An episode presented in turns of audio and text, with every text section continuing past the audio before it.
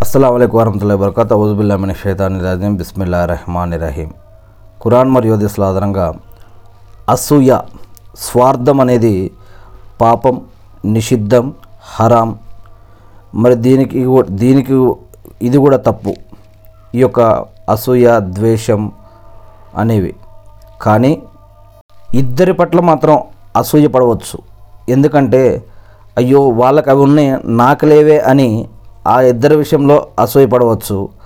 అవి ఏంటి అని మొహమ్మద్ అస్లం గారు చెప్పారు అంటే ఒకటి కురాణ జ్ఞానాన్ని సంపాదించి దాని ప్రకారం సాయశక్తులా జీవించడానికి ప్రయత్నించేవాడు.